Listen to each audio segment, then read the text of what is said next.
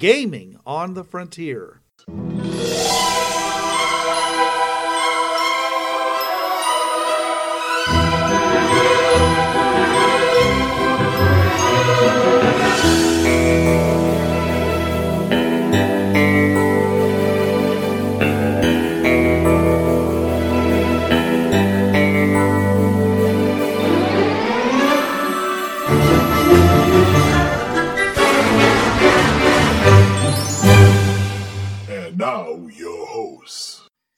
This is Bruce. This is Trav. And this is Jonathan.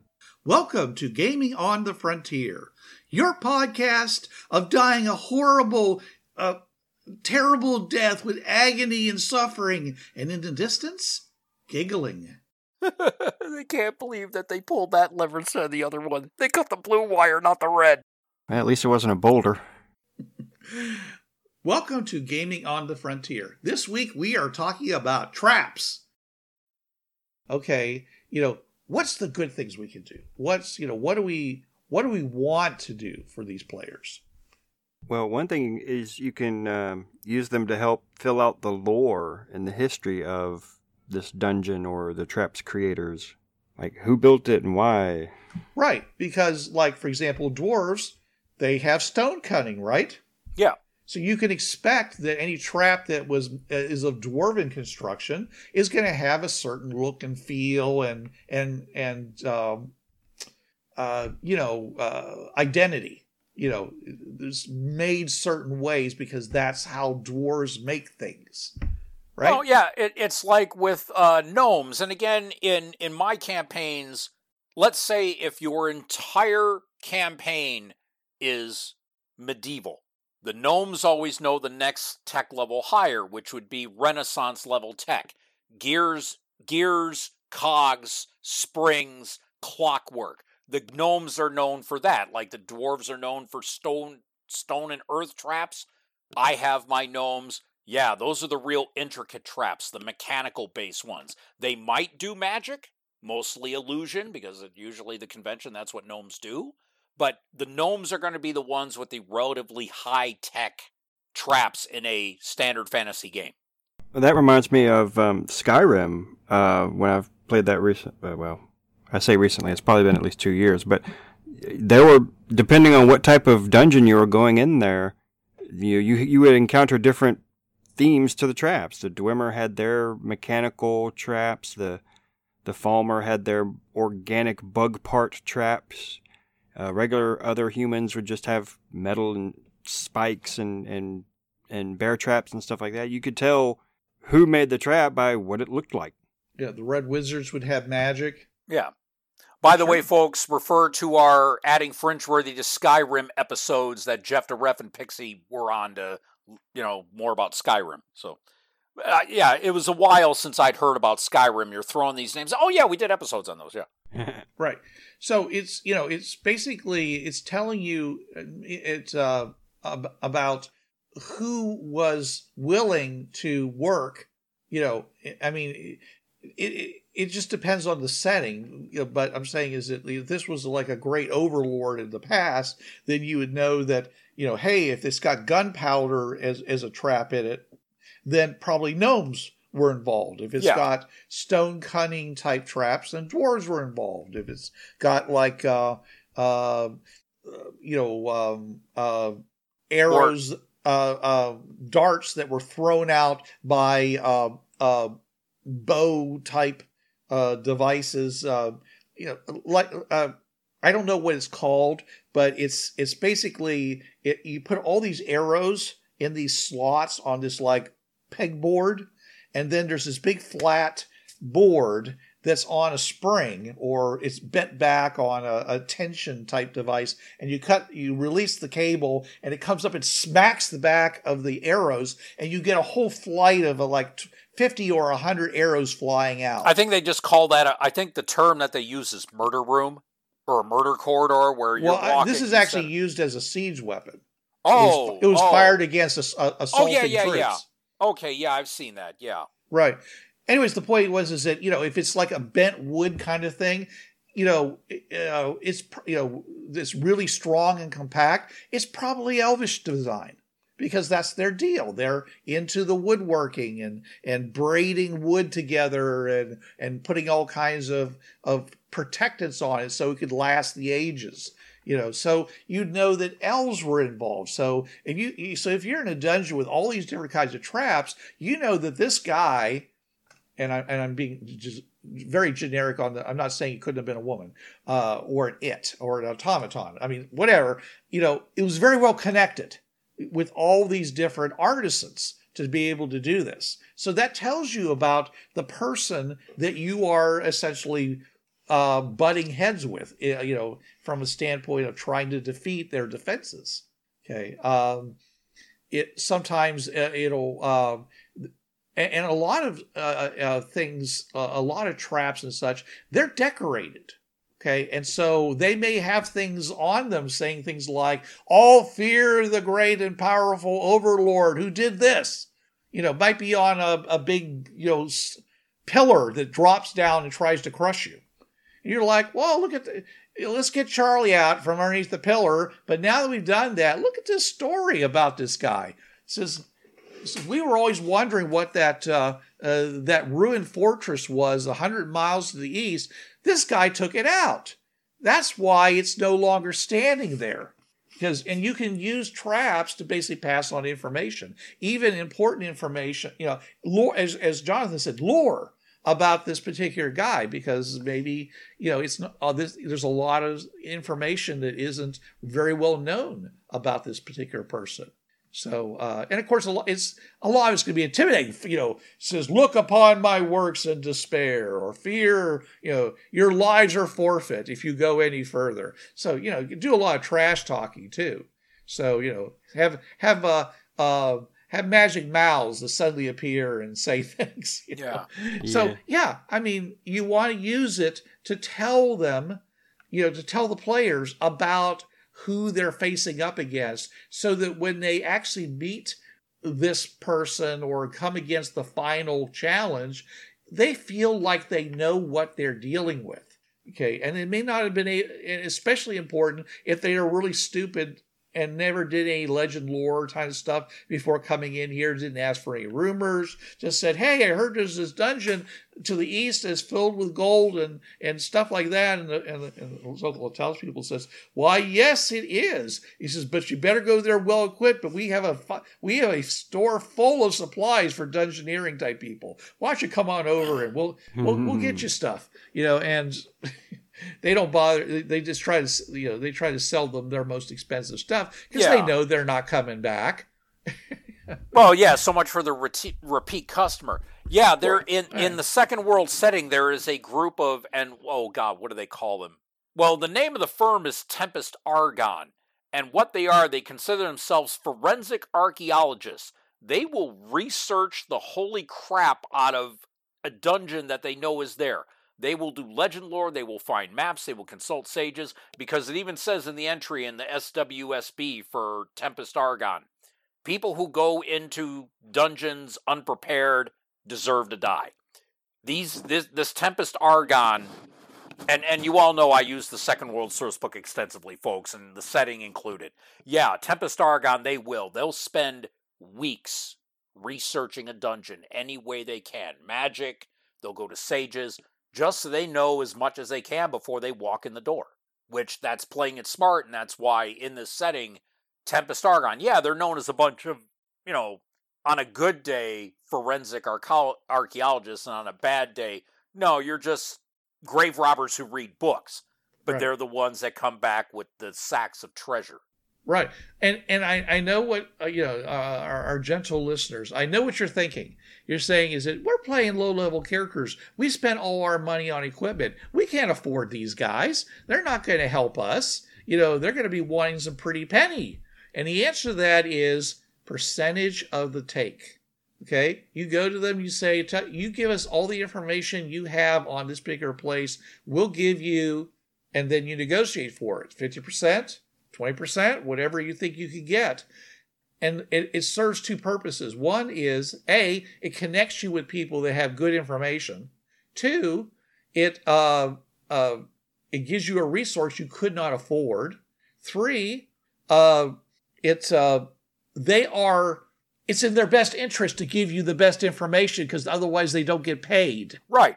Yep. you know so these th- so this is a good thing you know and i i can't tell you i i never and nobody ever does this okay? In any game i've ever been in goes to them and say hey you know give us all this the sage give us all this information and we'll we'll give you a, per- uh, a percentage of what we get. Because usually the gm's like no the sage price is a thousand gold pieces per day of research and if you don't have it he's bu- he's busy with customers who do.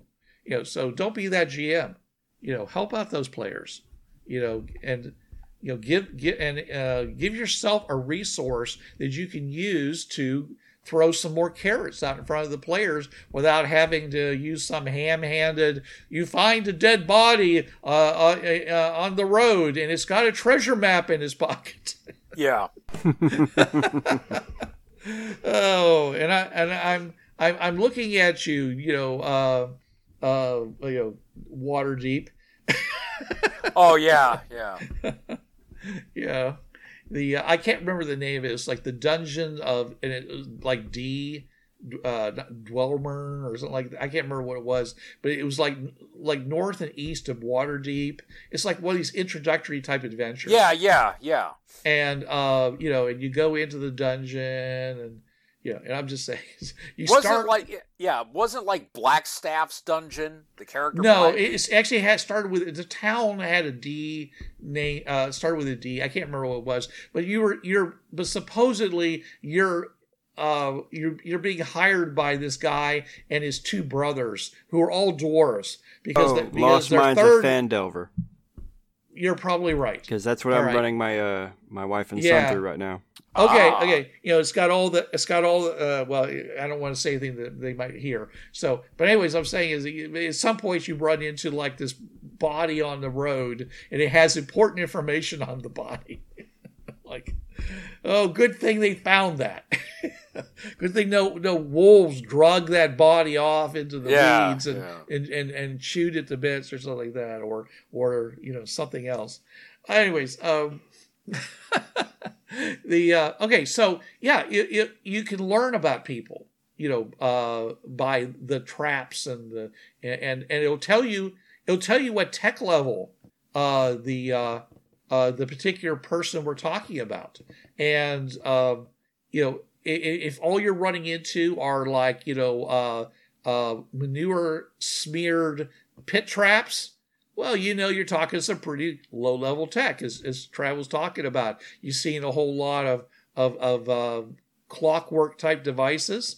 Then you know that you're this person has a fairly high level, relatively high level of tech compared to what it could be. So uh, it's it's you, you you're teaching the players, uh, you know, and also says, hey, if they if they got this kind of level, then, then we need to start thinking about, you know, what kind of things we're going to run into you know things that we might need to watch out for because i don't i mean you know theoretically you could have manure covered pit traps right next to the uh spray you with scalding steam trap but i don't think that makes a whole lot of sense It, it- there's no verisimilitude there. It's just that's the GM. Oh, I'm just throwing traps together just for the sake of having traps, and yeah, Yeah. verisimilitude is important in your I, games. I, Yeah. I, wa- I want to have variety, so I'm going to pick one from column A, B, C, D, E, and F. right? Yeah.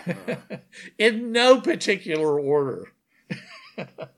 And as we're So, discussing yeah. this, I'm already thinking of how I could justify breaking those rules.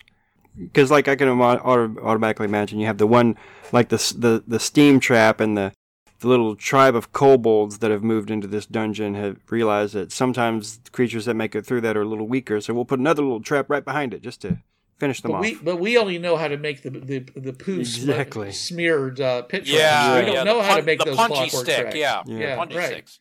Okay, yeah, I'm not saying you can't work with it, but I'm just saying is that you know you uh, and uh, so and it, it tells you as we mentioned how much wealth you can expect to find in this dungeon because if you know if they've used if they use five million gold pieces worth of traps to protect what's in the dungeon, you should expect there to be something worth five thousand gold pieces. Yeah, exactly. Mhm. At the other end, it could be information, You know, it could be more of a high tech kind of thing. It could be information. It could be, you know, an artifact. It could Could be the true uh, name of that demon you're trying to get control of. Yeah, yeah. Oh yeah, true names are always important. You know. Oh no, no. If I if I was going through a dungeon with all these traps and then I find out what's being guarded is nothing, I would be more PO'd than Ralphie when he Ralphie in a Christmas story when he decoded that message.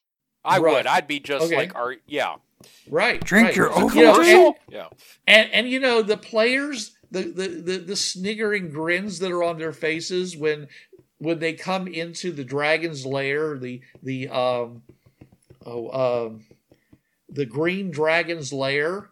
You know, uh, ancient green dragon, and it's it's like you know I I'm uh, you know I'm going to destroy you all now. You're weak and and, and ineffectual against me. He says. Uh, uh, there's nothing you can say to me that could possibly make any difference to save your lives. And one of them stands up and says, Is that right, Stinky?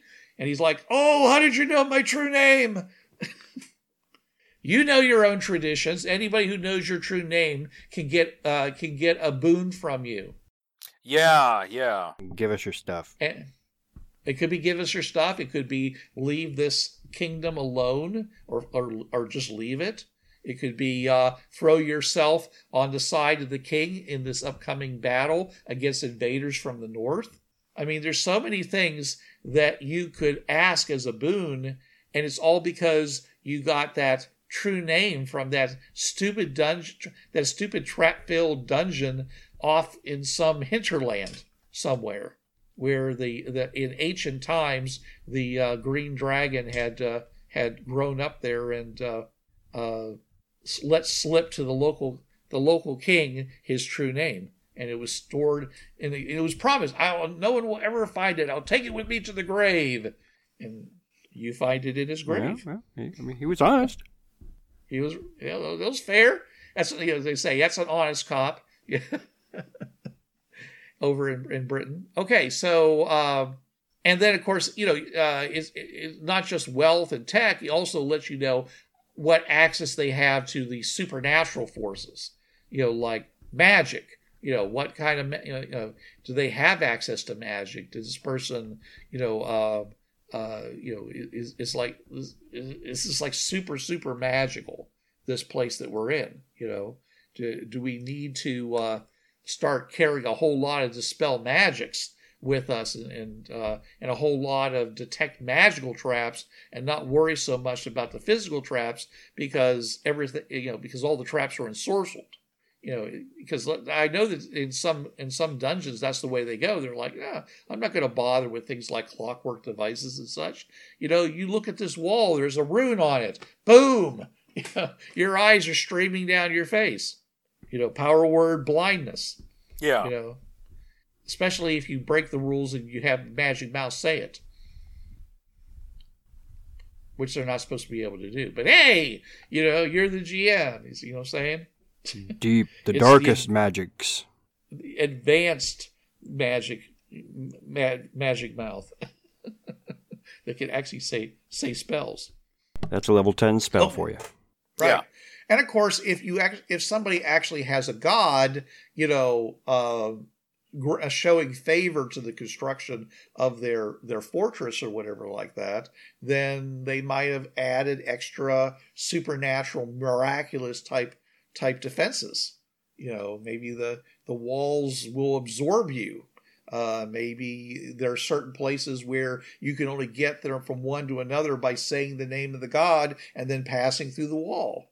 I mean, that's you know that's a, a very useful type of, of defense to have, where only you know the the devout it, it, it, only, either devout worshippers can pass through the wall, or uh, that you'd have to have a pass wall spell to be able to do it otherwise, or uh, someone has to at least acknowledge, you know, ask the boon from the god, and of course know that that's what's necessary to get through the wall at that location. So, um, so yeah, I mean, if, if you as these things happen, you learn about the person who built the dungeon, who built the fortress, you know, and um, hopefully by the end of it, you'll have a, a great deal of respect for them because they got to be pretty awesome to be able to have all that cool stuff, right? One would hope. Yeah. All right. Okay. So, um, uh, Jonathan, um, as you examine all these traps and things like that as you go through, what you know, what what is the benefit of examining these traps rather than just getting through them and moving on to the next encounter? Well, usually, un- unless you're dealing with a truly devious dungeon architect, most of these traps are going to have similar mechanisms. They're going to reuse the same tricks over and over. So you figure out one track that trap that gives you advantages on the next four or five or ten. Right. I mean, you know, is is every pit trap if it's hidden the same way, then that's a tell that should tell you something. You know, is it, uh, you know, is it is, is it always going to be like ten feet from the the, the the the corner of the dungeon? You know, then you don't have to worry about the corner. You just turn around the corner and go up and check and and uh, can you if you can defeat it by by uh, uh, you know uh, pole vaulting over it because they're never more than ten feet wide, then that's that can save you a lot of time rather than you know or at least you know you you could you could check for it, but uh, you don't have to spend you don't have to assume that the entire length of the corridor is one trap after another you know, without any reason to think so, you know, or, uh, you know, if, if this is an active, uh, uh, an active fortress where you've got guards and people moving around, they have to be able to disable these traps in order to be able to effectively move through those areas. There might be uh, a hole in the wall that you basically stick in a a, a, a flat piece of, of metal and turn it clockwise twice, and everything gets locked up. They go across to get the other side, turn it counterclockwise twice. Everything is now active again. If you know that, well, you've got uh, you know you, that's a lot of traps you don't have to have to deal with. Hmm. It's a lot of resources that you don't have. To Just to skip lose. merrily along to your goal. Right. That would be the whole thing of why Tempest Argon researches traps and dungeons because they want to find out things like that. Oh, we need to just turn this dial that's hidden behind the wall, this fake wall here, three clicks to the left, and it shuts everything off. We can go. Because, again, this is verisimilitude here, folks. You're going to get, uh, you're not going to get, well, I don't know, you might get the, the guy who wants to build the traps and, oh, I want all of the best trap smiths in my kingdom to build this for me. You're usually going to get one guy the best of the best to get your traps made for you. So he's going to have, because he's into mechanics and everything, he's going to have his own systems. He's going to have his own, what's the word? I guess mechanical shorthand would be the Yeah, best he- way to describe it. Yeah. Yeah. He, he's going to have his own um, philosophy of trapping. Yeah. Right. So he's he's going to do this, and of course, because he makes these traps, and while he's building them, he don't want to set them off himself. He's going to have you know something akin to a master key, which okay, I need to get through here. Okay, you know this will shut this off, and this will yeah, but it's still, and also it's just the basis of mechanical engineering itself. A lot of things have certain easy, and I'm I'm no techie or you know mechanic in any way, shape, or form. It's just they're going to there's still the rules of mechanics and physics and whatnot that should make things relatively easy to get through if you just know it. So yeah, you're going to have that and just it's going to be where, you know, it, the master switch so to speak in one form or another. Yeah, maybe these traps were made by some super advanced goblins, and so you know they're made so that if you're goblin weight, you won't trip them. But anything bigger, eh, Ooh, yeah. Oh, I like that one. Yeah. Pressure plate sent uh well, but that means that also halflings and gnomes are going to get through there, but well, that's why they have the other traps. yeah, yeah. They're worried more about the orcs and the humans. Yeah. Yeah. Yeah, I, I can't tell you how many adventuring parties I've run into that were solely populated by gnomes and halflings. it doesn't happen. There's always somebody who says, I'm going to be an elf. Dang it. We're gonna run a party of dwarves. I want to be a halfling. You rat. Well, yeah, because then you're going to be walking through town. You got people going, "Oh, look, it's the Lollipop Guild." Yeah, get get out of here. Yeah, you know, they're, Hey, you're little, not going hey, to see hey that. little girl, you know, you know, uh, this is your mommy looking for you. Why are you stabbing Because me in the half- knee? Ow, ow, ow. Because you know, again, and, and depending upon your lore, you know, your halflings may literally look like just miniature people, Well, yeah, yeah, yeah. Mm, yeah. And it's like, it's like, and you know, and, and of course, whenever you know, and, and if you're in anime, all your wa- waifus look are exactly Yeah. like that. no. yeah. Let Let's see. What other? What are? I'll try to think of one more joke for you. the next thing. Yeah, we know you guys aren't going to amusement park. None of you are tall enough to ride the rides. No, don't hurt me. Yeah. yeah. Yes. Yes. Okay, Yeah. we apologize to all our height challenged listeners on that on that segment. Well, just remember that the you know the the dwarves get like a uh, I mean you know the halflings got like a plus three on missile weapons, and you know a lot of them the small uh, when you got even smaller sizes like s- sylphs and stuff like that, they got major AC bonuses and bonuses to hide and things like Well, that. yeah, because yeah. of their small size. So you know uh, uh, and so and there's there's nothing more. Oh, just just more. Um, Embarrassing than that No, that you got your butt kicked by somebody. tiresome and, and, and, and painful than uh, uh, being a full size human in a uh, a gnome or halfling house because every time you sit up, you bang your head against the ceiling. Yeah, like Gandalf and Bag End. Yeah. Yeah, yeah. I mean, right against those cross beams, not the Yeah. not the actual roof, but the cross beams. You crack it into them and stuff, and and the or the lights. chandelier he did. Right. Yeah. Yeah, and uh, you know, the, it's. I'm just saying is you know is, is if you go and stay with somebody, uh, you know, they, they make they make this the humans make fun of of the small people, you know, when they come to visit. But boy, the small people equally make fun of the humans who are just because they're in the wrong size. They seem so clumsy, so awkward, so destructive. That's why you have a shrink I spell. mean, that's great. Yeah. Polymorph course, if you're or- a first level character, you only, it only reduces you by like what what twenty yeah, percent. maybe. So you get like a foot and a half smaller. I mean, if you're six foot, you're now four and a half. You're still not under three. So well, you're you know. tall as a dwarf. I mean, you know, and uh, that Yeah. much less a duck. Yeah. Yeah, I'm just I'm just saying is it's, it's it's good to have if you need you know these kinds of techniques sometimes require higher level casters. and Yeah. such, You know, but uh, anyways, all right. Um, so and of course, you know, a lot of uh, a lot of traps. You know, unlike the first edition D and D type things where they were all save or die. I mean, almost all of them were, unless you know, I mean, unless they were physical, like you take ten points, six points of damage for falling, and another six points. But like things that have like uh, electricity, or they had they had poison, or they had other things like that. They were all these save or die, and there's a lot of traps that should be literally traps, as in capture capture traps okay because a person you know who dies of hunger trapped in one of those traps is just as dead if you if you rammed a a, a, a stake through them okay Yeah. but if it's if it's a more active type of a scenario then the defenders get a chance to capture you interrogate you which can be used a la Black Widow. He's telling me everything I want to know. You know, the interrogator's are interrogating her, but she's actually getting all the information out of him. Uh, they're trying to get information about you. What? Who are you? Why are you here? Who sent you? You know, um, kind of thing.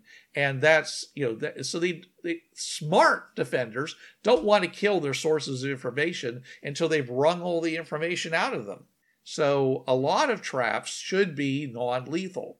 But and and now I'm reminded of episode six of Star Wars: Return of the Jedi, the snare, the net trap that Chewie set off because great Chewie, great, always thinking with your stomach, yeah, that, whole where they're all in the net and they're all like Han's faces in one hole, three PO's legs sticking out there, and yeah, they, they they weren't hurt or anything, they're just hanging in a pile. Yeah. and that also reminds me that you know sometimes you you're wanting to catch these people alive because you got to feed Fluffy. Right. Sometimes you need to feed yourself. Hmm? Well, it kind of it kind of made me wonder at the end of Jedi. It's like, okay, yeah, they're having a fire, they're having a celebration, and there are all these stormtrooper helmets that they're beating on for instruments. Wait a minute, what is dinner? Hold it. Wait a minute. Uh huh. yeah. Yeah. See, You these know- are the things that come back to haunt me about my one of my two top favorite fandoms 20, 30 years later. Like, Wait a Right. minute. I'm seeing them beating on these up. Wait a minute. Yeah. Yeah. Yep. Yep. Yeah. The I always think that you know if, if you're going to eat if you're going to eat your uh, your captives, it's best to have your captives walk back to your camp on their own, rather than you having to drag them there. You know their their carcasses. You know, or you know, it's just uh, it just seems What to build up muscle tone? No, well, no, just the fact is that you don't have to drag them there. You can have them carry the treasure or other things with them, and then when you get them to camp and you don't need them anymore, that's when you slaughter them and eat them. Oh, so slave labor and dinner. Okay, I got yes, it. Yeah, absolutely. I mean, if you're okay with eating people, then you know a little bit of forced labor probably isn't isn't going to be outside your wheelhouse. Wow. Orc Rules of Conquest 101. I didn't read that. Yeah. oh, you missed out. 102 is really All hard, right. though. Right. Of cour- you know, and of course, the very thing that we said we hated so much up at the top, saying traps are really bad when they take away resources from the uh, uh, from the players. It really cheeses them off and stuff like that. You know, it also can be used to give those resources to your big bad.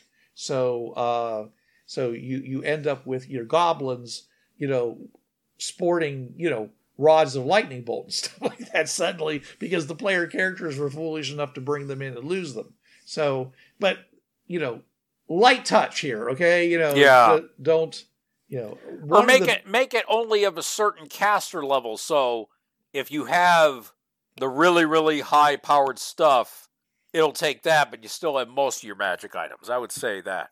Right. One of the uh, modules that cheesed me off more than any of the other modules was the Ghost Tower of Inverness. Because when you get to the very top of the tower, you know, and you're facing off against the big bad, there's this crystal or something, and it shines out. And like 80% of all your magic items suddenly become denatured, completely destructed. Oh, Okay. And I mean, I had plus, I had uh, plus six splint mail and a plus six shield. Yeah, basically they become masterwork. Yeah. Well, the point is, is that I went from a ne- I went from like a negative three armor class to like you know fifth, Yeah. five. I mean, people had to roll twenties to hit me. Now they're not even bothering. You're just saying, oh, I think I hit you. it's like I was so, and and of course all my potions are gone. Uh, any any wands that I I was playing a fighter type, but I had things like boots of springing and stride Right, and stuff right. like that. All the stuff that I had spent eight levels collecting to make myself an awesome character, almost all of it destroyed at one go. And I'm like going, you SOBs, you know, who, th-? and of course, and then the thing is, is that, you know, I find out at the end, this is a tournament dungeon. Ah. It's designed for throwaway characters. yeah. You're supposed to do this, and then they're trying to fight the big bad with almost no resources. That's you know, and just and and to see if, if they can manage to get through to the end. Okay, in a campaign, that's this is super suck. This is Yeah. terrible. This is, never should be there. So, um, so th- that's what I'm saying though is is that you know this part should whoever was running this adventure should have no, we're not doing that. They get to go up, they get to fight the big bad, it's over. Okay. Or if I do something to them, it's temporary. Okay. It's like a dispel magic that causes your magic items to stop working, but then after a period of time, the dweomer comes back. I mean, you know, it, to permanently destroy magic items that people have literally spent like a year, because in those days, you know, it took you about a year to get to 10th level and then another year to get to 20th level. Yeah. You know, so two years you could get a, a, a character all the way up to the maximum level that you could effectively be. You know, so it's a, a year's worth of solid effort, week after week, six hours a week, advent, adventuring and have it destroyed with a you know with a a couple of die rolls. Just super super bad thing to do. The the, the what the epitome of what we don't want you to use traps for. Yeah. You know, so yeah, and that happened to me, and I was like, you know, now, you know, I was with a bunch of you know rules lawyer slash power gamer slash whatever who were calling upon the gods to, to get protection from this or that or change it back, whatever. So I just, you know, it was a super overpowered campaign I was in. So I literally just went out and I had a 55 gallon drum of uh, oil of etherealness, which Yeah. is like 5,000 gold pieces a dose, and a dose is like two ounces. It's a 55 gallon drum. Oh, jeez. I just basically bought it all back.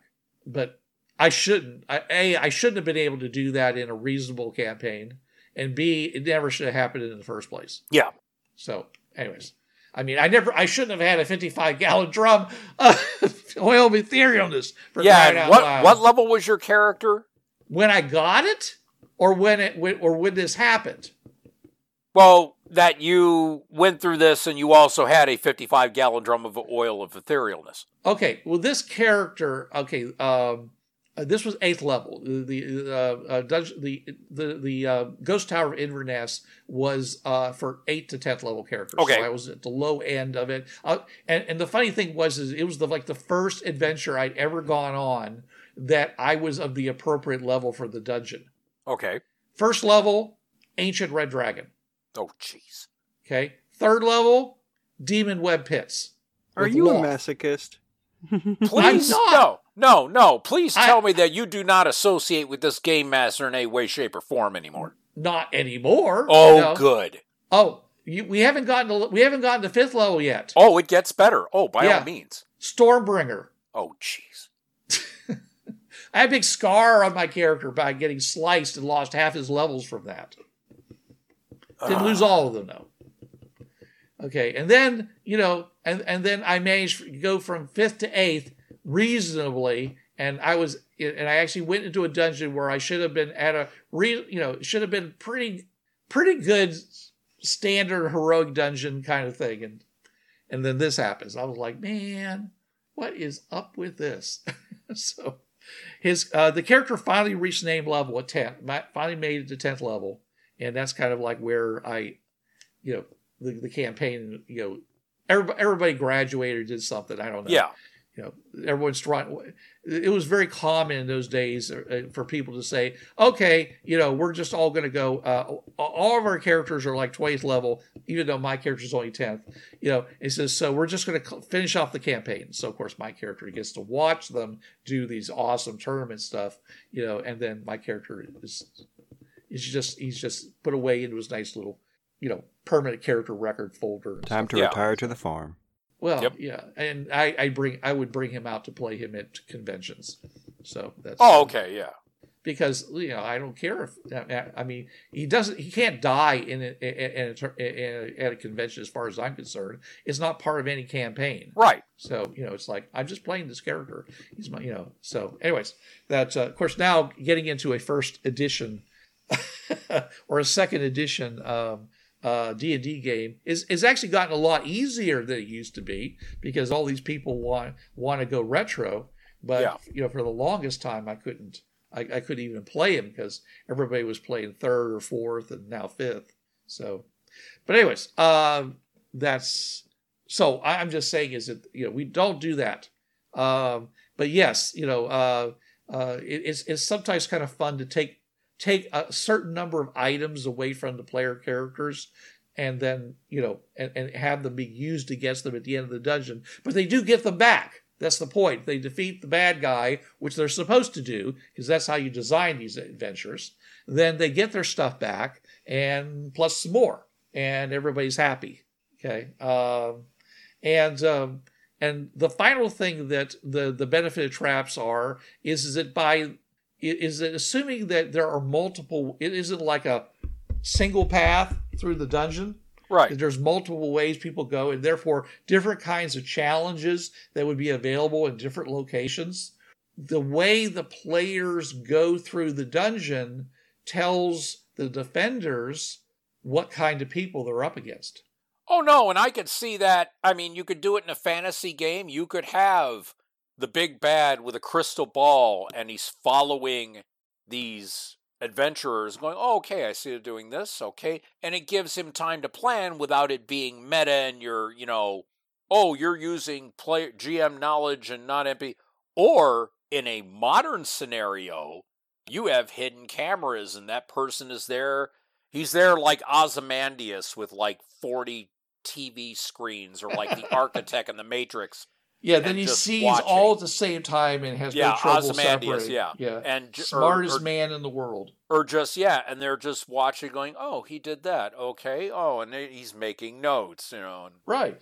If Again, all they, yeah, if they always go for the let's beat them till they're dead, then you know that they're primarily a, a, a fighter assault type group. yeah With with support. Okay. But if you see them sneaking around very quietly using guile and stealth to defeat traps and and and, and leave those big set pieces with monsters alone, then you know that they may not be the most powerful of fighters, but they and they have a lot of resources in defeating magical traps, uh, Yeah. and other things like that, or figuring out riddles or other things. So you know these kinds of things are can be designed to inform the big bad what kind of opponents they're up against. and they may have put the they may have put those traps up mere not even to oh i'm using this to you know protect my treasure from being stolen no i'm drawing them here and i have these traps so i'm gauging them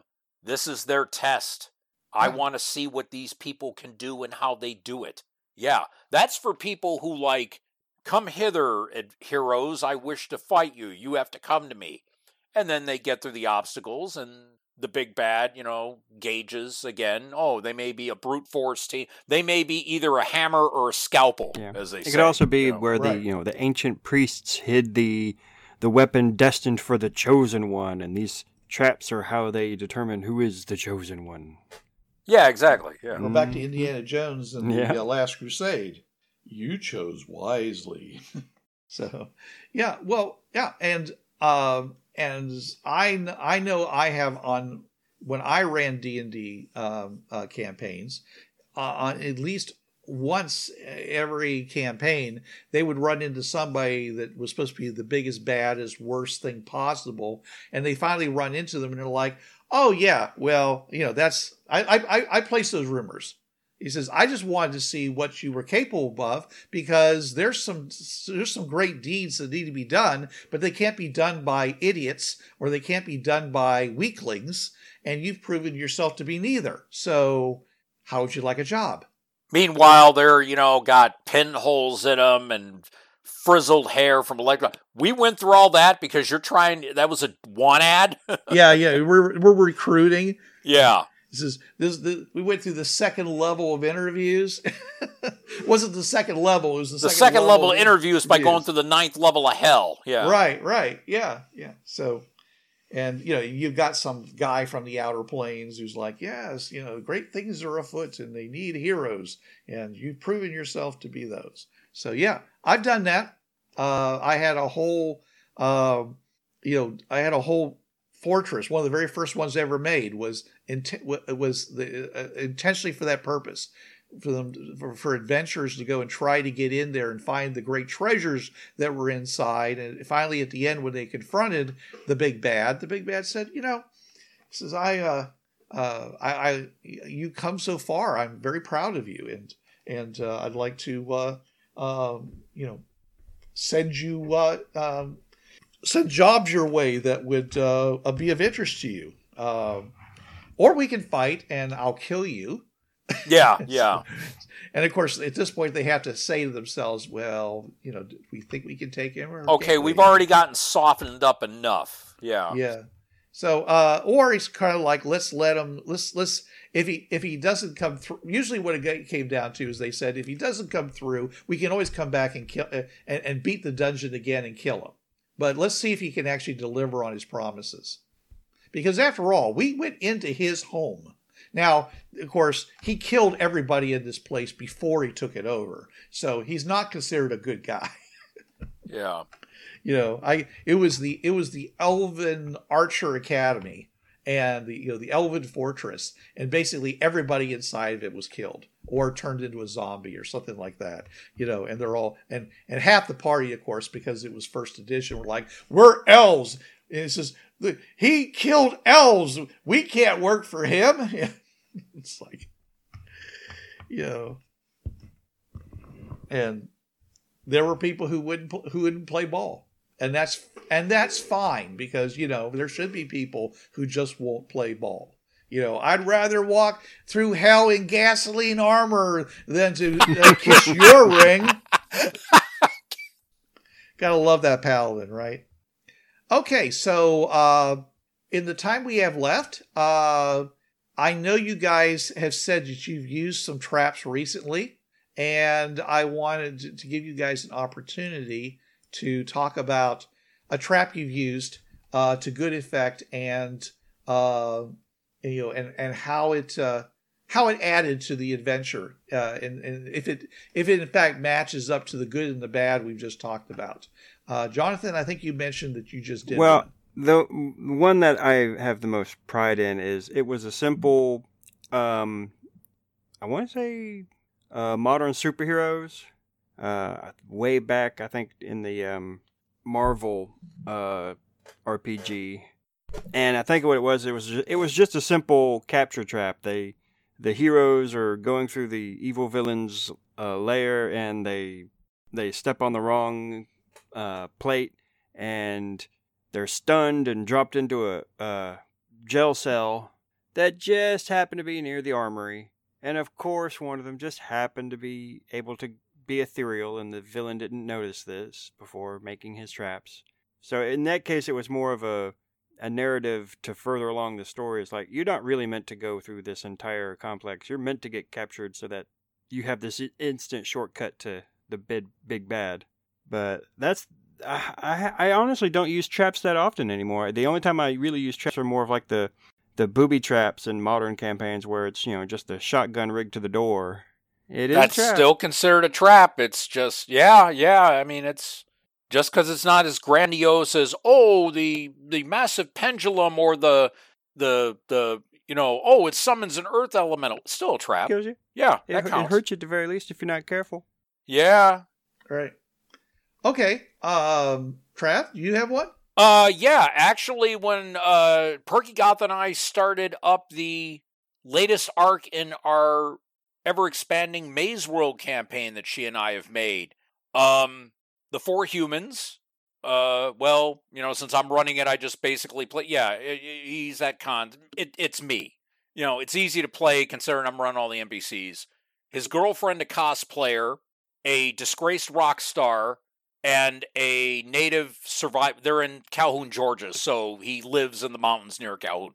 The four of them find a cave in this mountain that shouldn't be there. There's an Mhm. illusion there.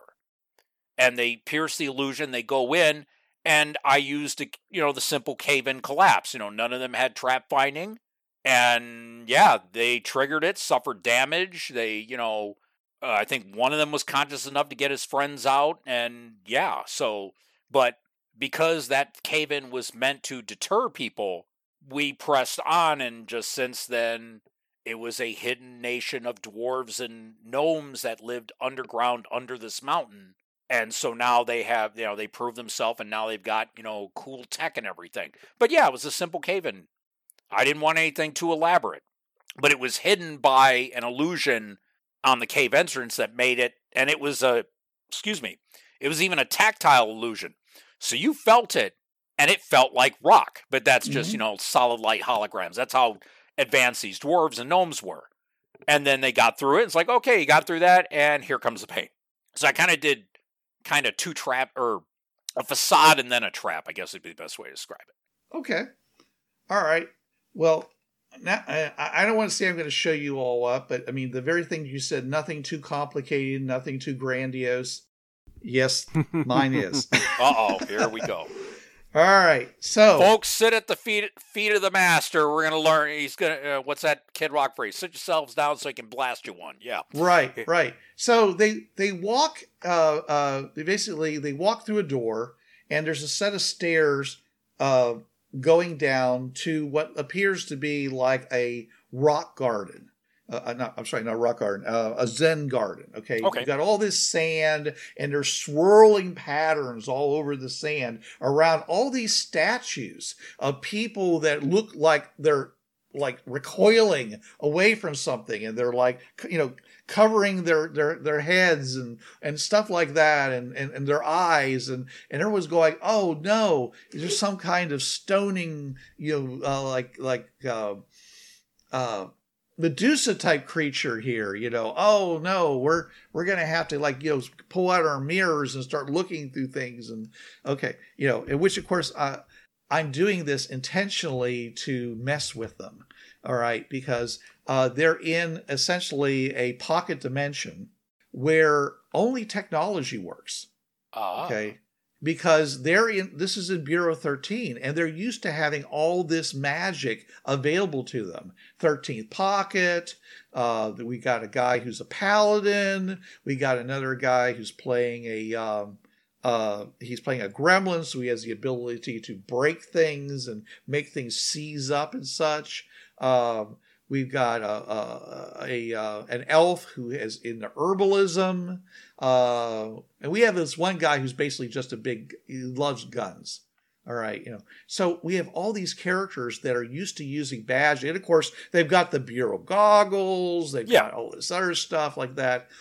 They go into this place, and magic doesn't work here. Okay, the thing is, is that it's a little bit deceiving because the, when they first go through the portal into this place, magic does still work because they're right next to the exit. You know, in other words, the the realities kind of blend a little Yeah. bit Yeah. right there. See, but they start as soon as they start moving further into this complex, it you know, uh, nothing magical works, and they just don't quite get that.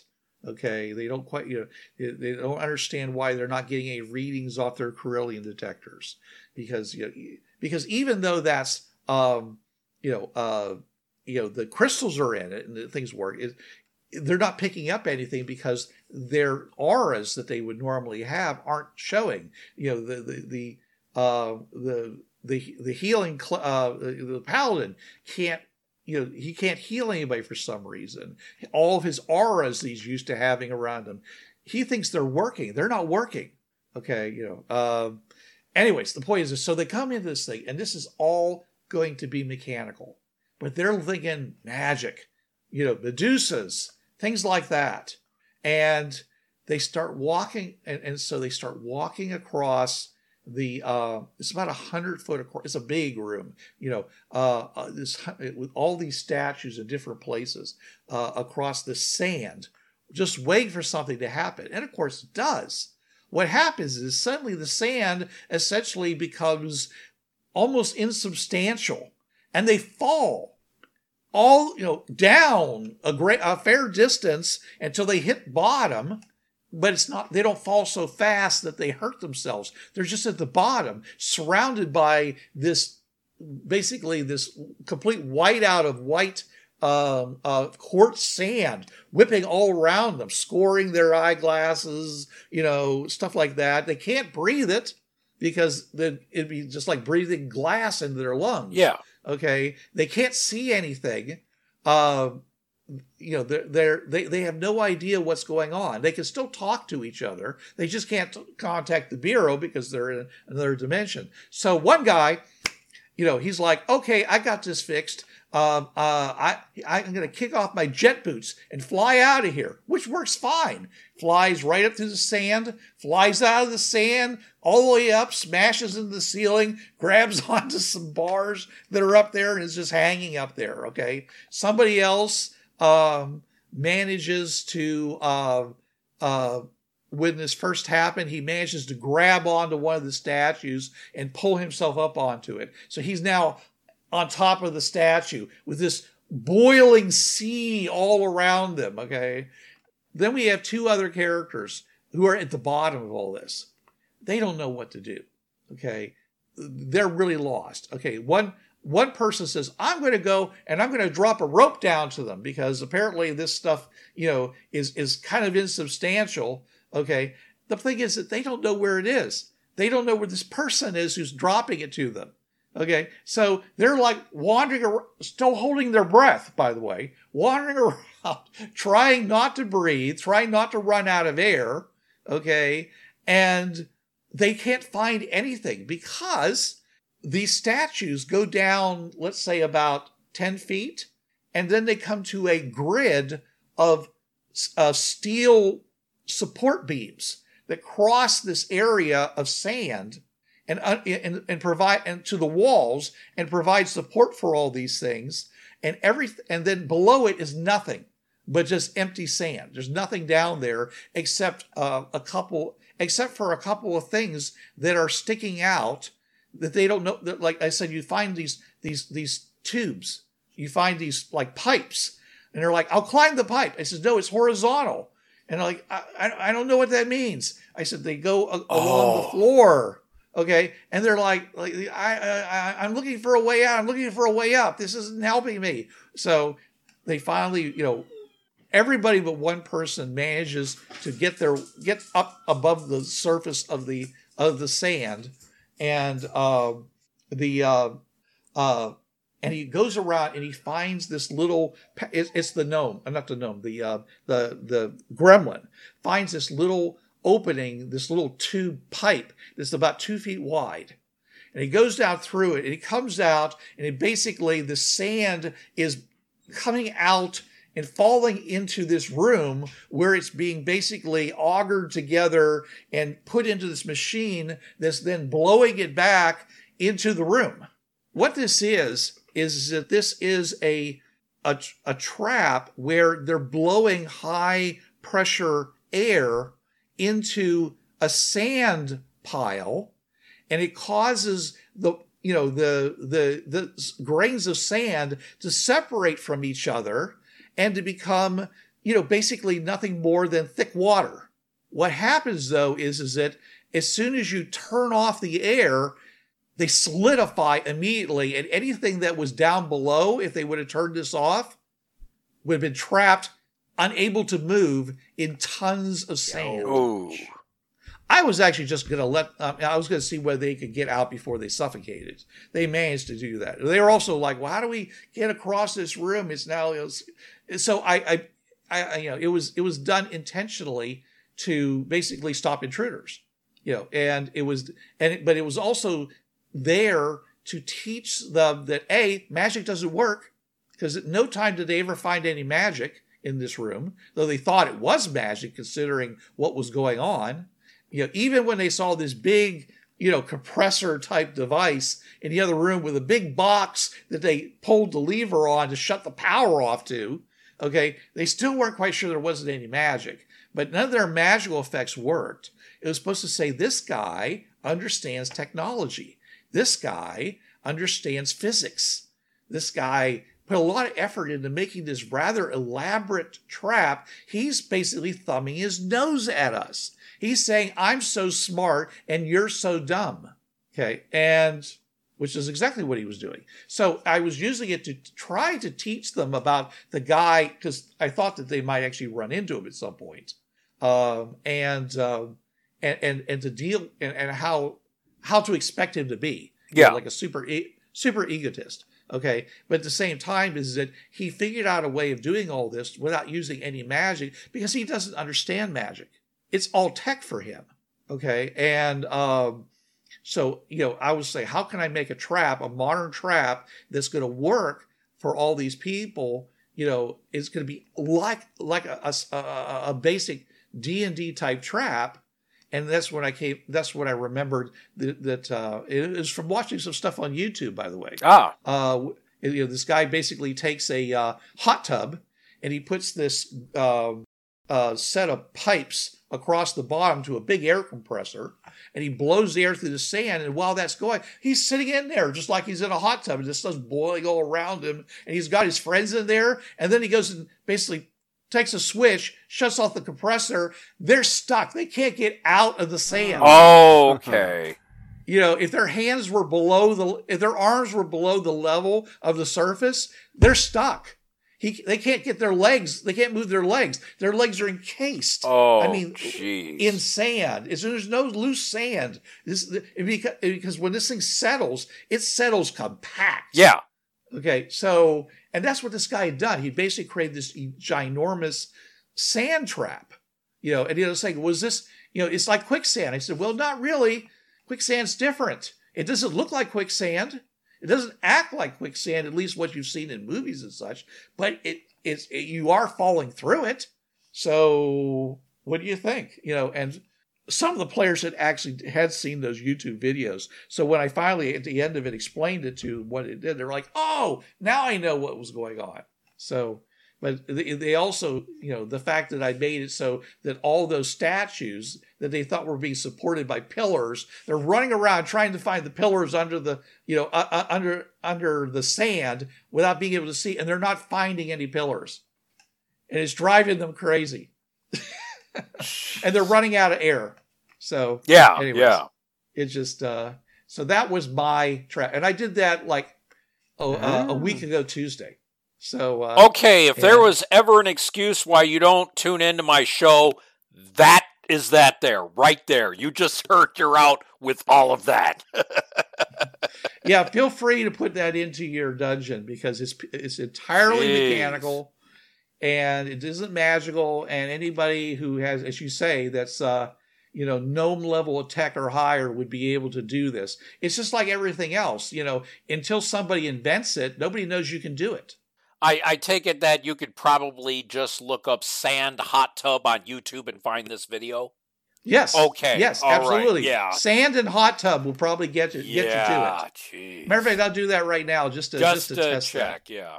Let me just go and see that because I mean I have it on my my watch it later list. Well, So, yeah. but uh, let's see, sand hot tubs.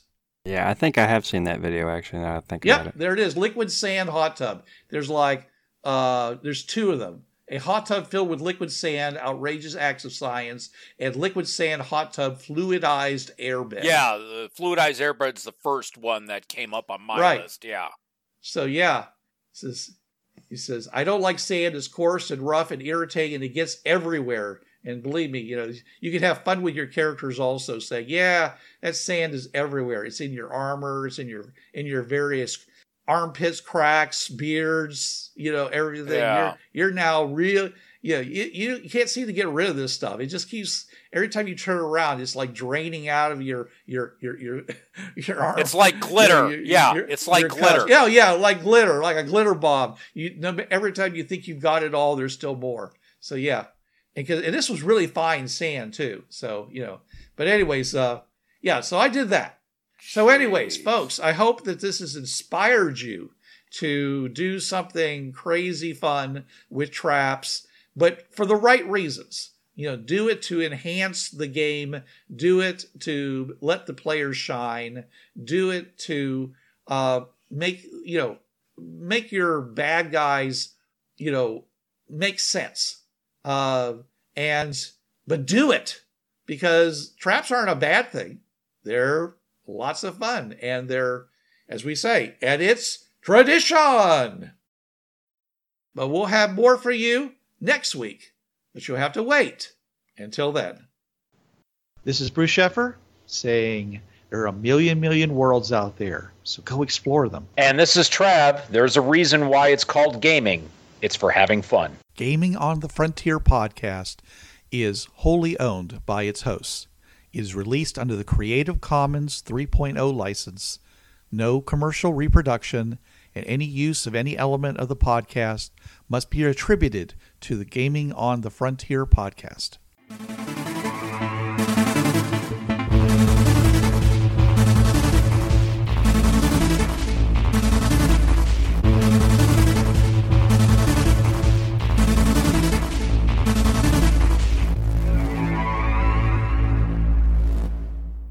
Hi, this is Trav from the Travcast. Listen to me Tuesday nights, 8 to 10 p.m. Eastern on listen.dementiaradio.org colon 8027.